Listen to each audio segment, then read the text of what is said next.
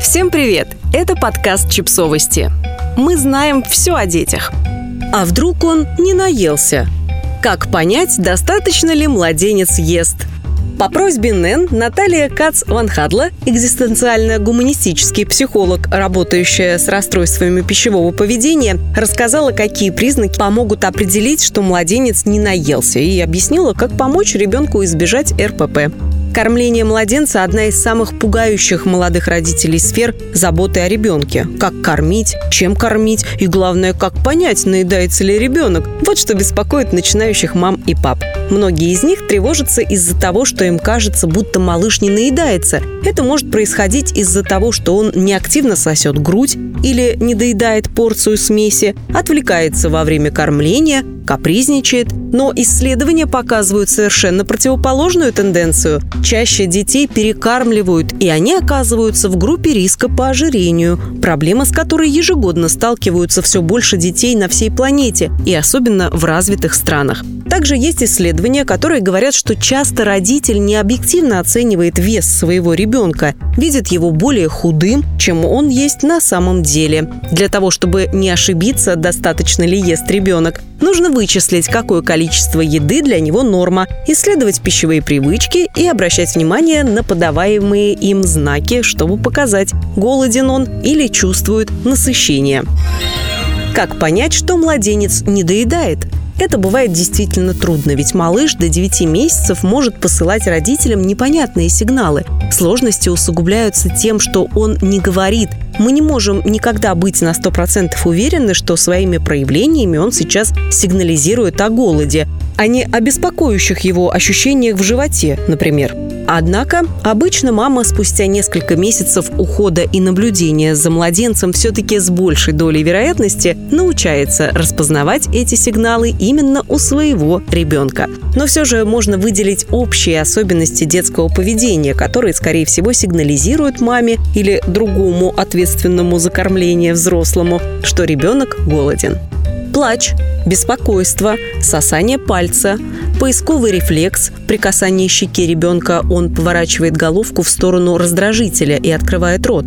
Указательный жест в более позднем возрасте 5-9 месяцев. Ребенок может показывать пальцем на еду, столовые принадлежности, имитировать процесс еды, вести родителя в сторону кухни. В противовес этому о насыщении может говорить то, что ребенок в возрасте до двух месяцев засыпает, отворачивает голову от груди или бутылочки, снижает темп сосания или перестает сосать, выплевывает сосок или выпускает его с улыбкой, отвлекается.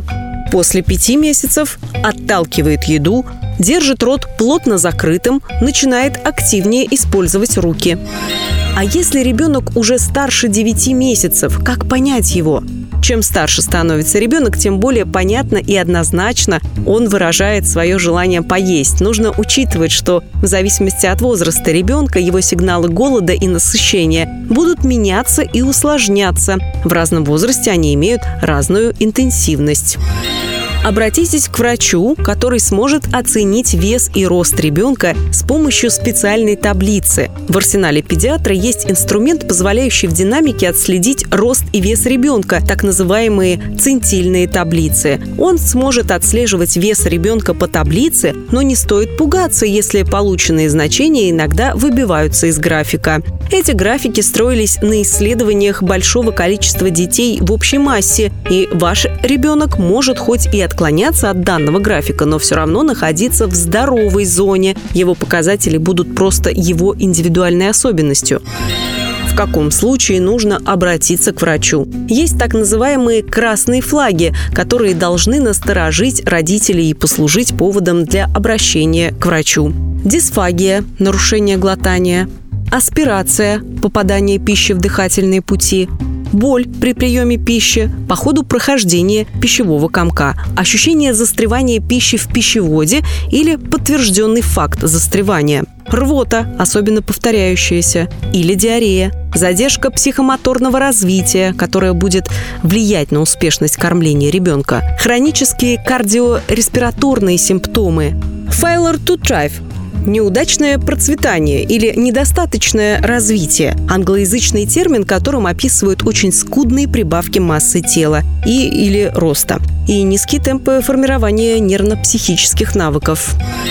Как организовать гармоничное кормление ребенка?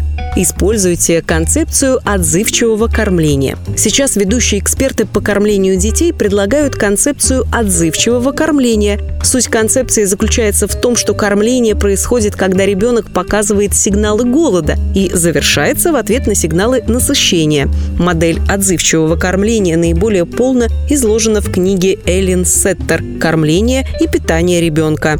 Авторы книги объясняют, что в основе этой модели лежит принцип разделения ответственности. Согласно этому принципу, ребенок имеет право регулировать, сколько и что именно ему есть. Эта опция возникает, когда у ребенка появляется выбор блюд. В таком случае задача родителя – обеспечить ребенка едой. Игнорирование родителями принципов отзывчивого кормления может приводить к снижению интереса к еде, или полному отказу от приема пищи, ребенок может начать хуже распознавать сигналы собственного голода и насыщения.